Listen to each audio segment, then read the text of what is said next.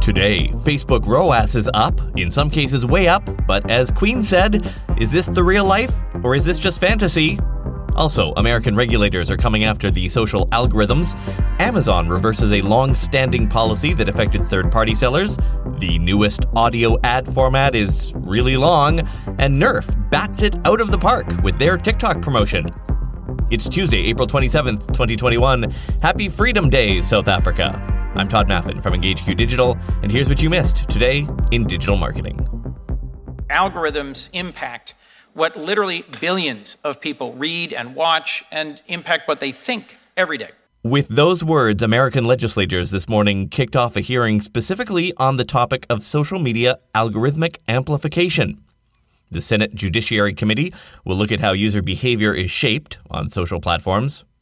Originally, they tried to get the CEOs of all the major platforms, but looks like they've all had enough with the committee hearings, so instead, the lawmakers will hear from the various sites' policy leads. And as TechCrunch reported, one channel in particular is under the microscope, and no, it's not Facebook. Quote, the hearing might provide a unique opportunity to hold YouTube's feet to the fire. In spite of being one of the biggest social networks in the world, one without much transparency about its regular failures to control extremism and misinformation, YouTube seldom winds up under the microscope with Congress. In past big tech hearings, Google's CEO has generally appeared on behalf of YouTube's parent company, while YouTube's chief executive inexplicably escapes scrutiny. Honestly, who knows if these hearings will do much to affect our day to day work as digital marketers? There is some legislation already being considered. The Section 230 reform bill in the House would strip protection from social platforms when their algorithms amplify extremism or violate civil rights. TechCrunch says Twitter CEO Jack Dorsey has hinted that they might let users soon pick their preferred algorithm, maybe even from some kind of third party algorithm marketplace. A huge change at Amazon might open up some very strong marketing options for sellers there. For the first time ever, the company is testing letting third party sellers contact shoppers directly by email to promote their products. The new feature is intended to let sellers encourage repeat purchases and to generally build their brands, but that doesn't mean you'll actually get the contact information. Amazon will still keep that data for itself, all you'll be able to do is send and get aggregated reports, like how many emails were sent out and how many got responses. Still, timing here is great when you consider we're at a moment when digital marketers are trying to level up their one to one targeting game. Thanks for nothing, Tim Cook. So far, this test is limited to sellers in its brand registry program, which it introduced in 2015 to crack down on the sale of counterfeit goods. More than 350,000 brands are in that registry.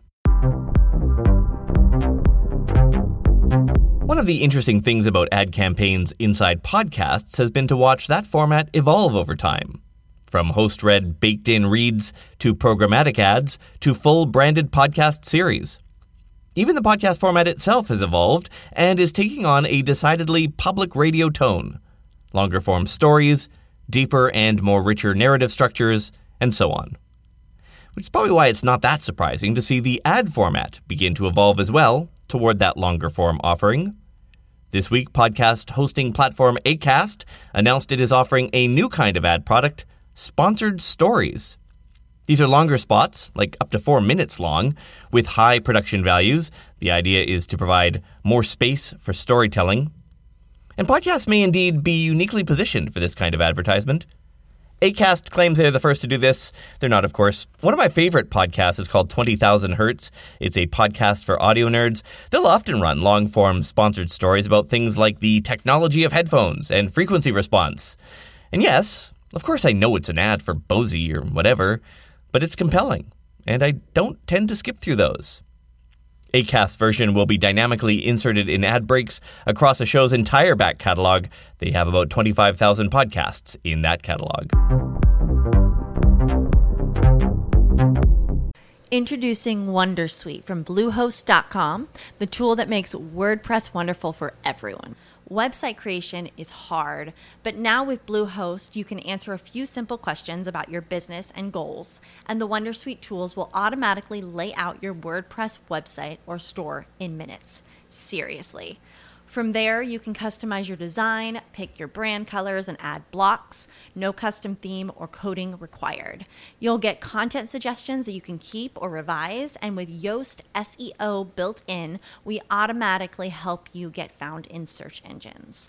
From step by step guidance to suggested plugins to an AI powered help bot, our built in tools make WordPress wonderful for everyone. Whether you're a beginner or a pro, you can join over 2 million Bluehost users. Go to bluehost.com slash wondersuite. That's bluehost.com slash wondersuite. Meet Sophie Jameson. I've actually wanted to work at Nerf since I was 12 years old, and I'm still unbelievably excited for this position. Sophie is a junior at the University of Southern Maine and is a huge Nerf fan. She started a TikTok account called Nerfers 101, and it already has nearly 2 million followers. So, no surprise that Sophie landed that job we told you about a while back Nerf's chief TikTok officer. And what probably started as a fun way to, you know, get a little press and engagement on a contest may actually turn into a real job. It pays $10,000 a month, plus she's getting mentored by TikTok's head of global marketing. More than a thousand people applied for the job. Turns out the hashtag Nerf application was viewed more than 84 million times, and the Nerf TikTok account grew from 22,000 followers to more than 100,000. Heads up, parents, this next story contains profanity, and not directly related to digital marketing per se, but interesting nonetheless. The U.S. Supreme Court has agreed to take on a case involving a teenage cheerleader's Snapchat post to determine if children have a right to free speech in the U.S. This girl was in grade 9 in Pennsylvania, learned that she had not been picked to be on the varsity cheer squad, and posted on Snapchat, quote, fuck school, fuck softball, fuck cheer, fuck everything. Unquote. Dude, I feel ya. Anyway, some narc kid screenshotted it and leaked the post to one of the cheer coaches, and the girl was suspended from all cheer related activities for the rest of the year. Her parents went to court, saying she shouldn't be punished for comments made outside of school on a social media platform. The school district countered by claiming the shift to remote learning amidst COVID has blurred the lines between what's considered in school and what's off school. US President Joe Biden, by the way, is in the district's camp. Here's the nextweb.com's take on it. Quote, as a previous Supreme Court ruling stated, students don't forfeit their right to free speech in exchange for a public education. Where speech isn't threatening, violent, or directing hate at a group or class of people, it shouldn't concern educators unless it occurs on campus. The government, through this interference, appears to be attempting to socially engineer obedience. So, how are your metrics now that iOS 14.5 is out there? From what I'm seeing on Twitter, ROAS and revenue numbers are actually up. Like, in some cases, way up. DTC marketer David Herrmann says blended revenue numbers for his clients are up 247% today. We are actually seeing some strong numbers for our clients as well. As Jill David said on Twitter, it's like the whole world is rebelling against Apple in one glorious orgy of ROAS, unquote. Remember though, this could be anything. Attribution window changes, a lag in reporting, Facebook's new conversion modeling could be out of whack.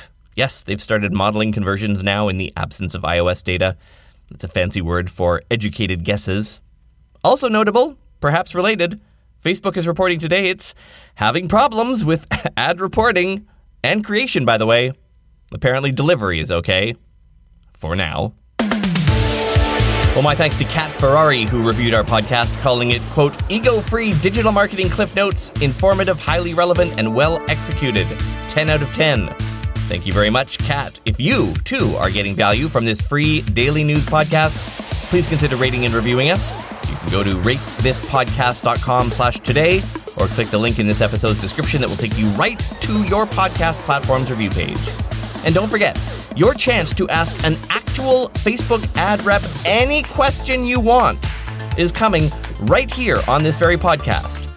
So if you've ever wondered if reps really do read the appeal forms, or if it's true that they can't see what led to your ad account's suspension, I will have an anonymous but real Facebook ad rep here to answer all your questions. Go to b.link slash ask a rep to submit your question. That URL is not linked anywhere publicly. So again, here it is b.link slash ask a rep. All right, that's it for today. Talk to you tomorrow.